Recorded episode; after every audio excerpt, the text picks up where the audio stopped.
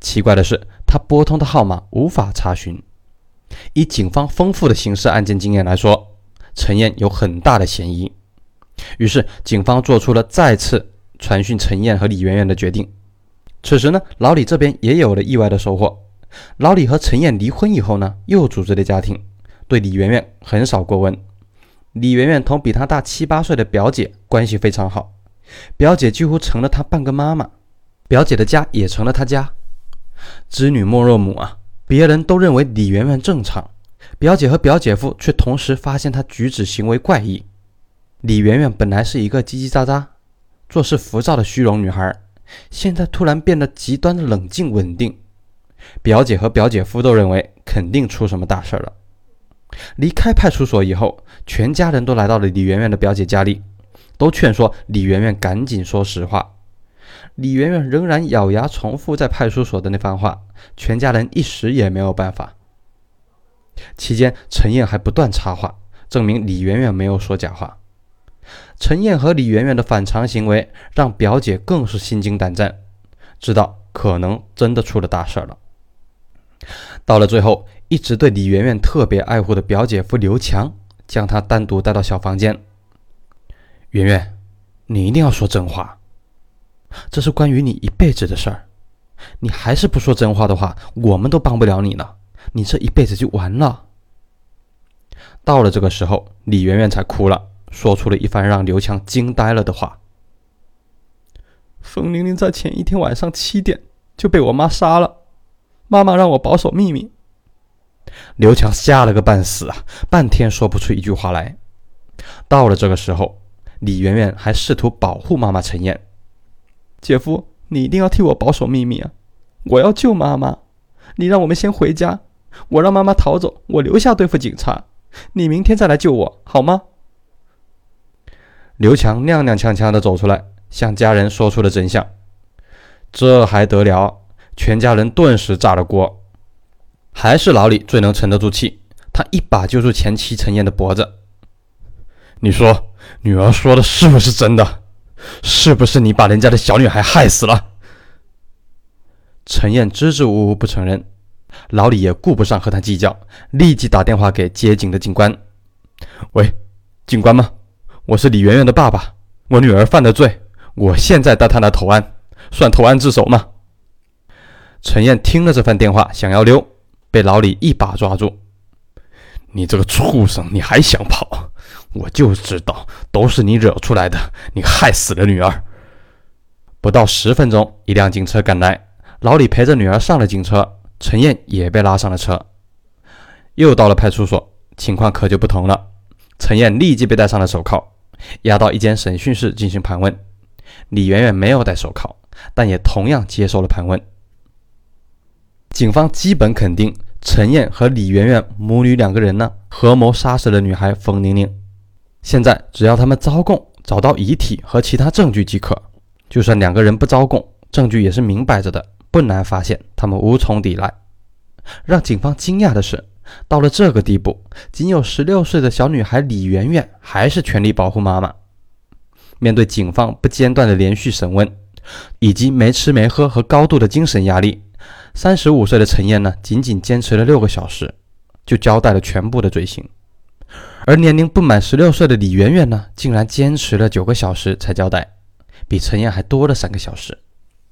案件大概是这样：陈燕和老李相识于十七年前，当时老李二十出头，年轻荒唐，曾经做过南京所谓的活闹鬼，也就是南方的烂仔，普通话说法就是小混混，香港人说法呢就是古惑仔，经常在外面打架闹事儿。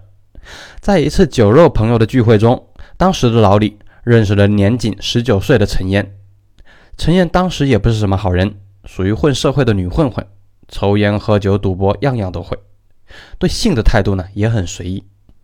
俩人见了几次面后就同居在了一起，很快陈燕就发现怀孕了，俩人没钱打胎呀，就暂时拖了拖，这一拖胎儿也就大了，没法打了，只能生下来。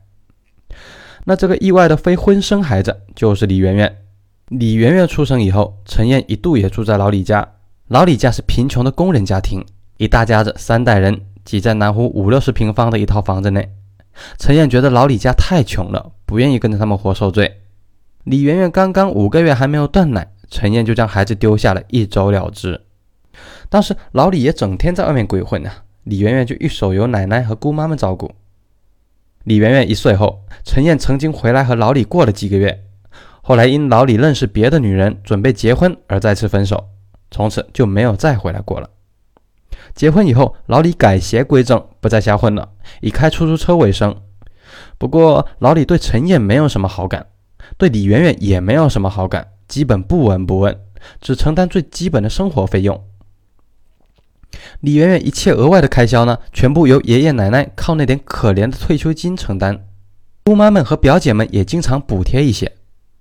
李媛媛现在的班主任周淼曾经帮助她向学校争取了部分的学费减免。并把几百块钱退给了来开家长会的老李。奶奶知情以后，却感慨这笔钱儿子不会拿给自己的。老李不是一个称职的父亲，好歹多少负一些责任。陈燕则完全是另一个样子。抛弃女儿以后，陈燕一直鬼混，没有工作过。她在很多男人内周旋，婚呢就结过三次，还生了两个孩子，最后都离婚了。陈燕她有很多恶习，包括吸毒。最严重的还是好赌成性，这几年前后输了几十万。二零零四年，陈燕因为参加剧赌被警方逮捕过，也许是良心发现。二零零八年，陈燕找到女儿李媛媛，母女二人重新相认。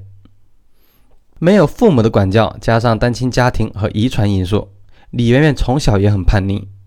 同学反映，李媛媛非常的虚荣，经常吹牛，满口胡说，被人拆穿呢就继续编。同学尹依依回忆，他跟班里的同学吹嘘说，妈妈是从澳大利亚回来的，存款就有几千万。同学开玩笑叫他“澳包”，澳洲同胞。他很洋洋自得。他还跟同学吹嘘自己去酒吧玩，酒吧里的男人呢都夸她长得漂亮。她的腿曾经骨折过，他妈妈帮李媛媛请了几天假去看病。没想到回来后，李媛媛和同学说，妈妈带自己去香港玩了。好色的男同学问他签证签了几天，坐的哪趟航班，他答不上来，最后只能承认自己在撒谎。但同学、老师都反映，李媛媛总体还是比较乖的，没有和男同学谈过恋爱，也没有偷盗、欺负人等行为，只是一个比较虚荣、不踏实的孩子，不爱上学。班主任周淼回忆，一开始开学的时候，发现李媛媛穿着比较暴露的 T 恤，还擦着指甲油。就批评了她，从此以后就没有看到李媛媛这样打扮过。他不觉得李媛媛是个坏孩子。不过李家人反映，陈燕以母亲身份接管李媛媛的管教后，一切开始混乱。陈燕根本不在乎李媛媛需不需要读书，一周两三天不来上课，班主任整天打电话询问。奶奶和妈妈因为这个事儿发生了很大的争执。李媛媛向着妈妈威胁奶奶要割腕自杀。奶奶也就不再逼她了。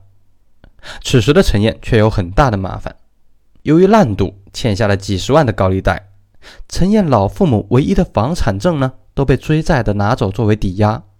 到了二零零一年，高利贷已经达到了惊人的数目，即便去掉不合理的高额部分，也需要七十多万。陈燕本人没有收入，因为烂赌早就借遍了亲朋好友，现在不会有一个人借他一分钱。如果父母的房子被高利贷拿走，已经七八十岁的高龄老人呢，只能流落街头。即便如此，还有几十万元余款需要陈燕继续偿还。到了这个地步，陈燕也被逼急了，想铤而走险搞钱，也就是犯罪。但陈燕区区一个女人，第一不具备抢劫盗窃的能力，第二也不认识什么有钱人，在和李媛媛的闲谈中。女儿曾经说，她班上有个叫做尹依依的女孩，家里开了个修车厂。说者无心，陈燕却记在了心里。在她看来，绑架一个未成年人的女孩勒索赎金是唯一的办法。未成年女孩不具备什么抵抗能力，家中又有钱，勒索一个一百多万就可以解决眼前的问题。陈燕让女儿帮她将尹依依骗来，下安眠药，要婚后勒索赎金。李媛媛自然大惊，开始根本不愿意干，但陈燕哭着求女儿救她，顿时打动了李媛媛。李媛媛从小没有母爱啊，三年前母亲突然出现，让她体会到了亲情。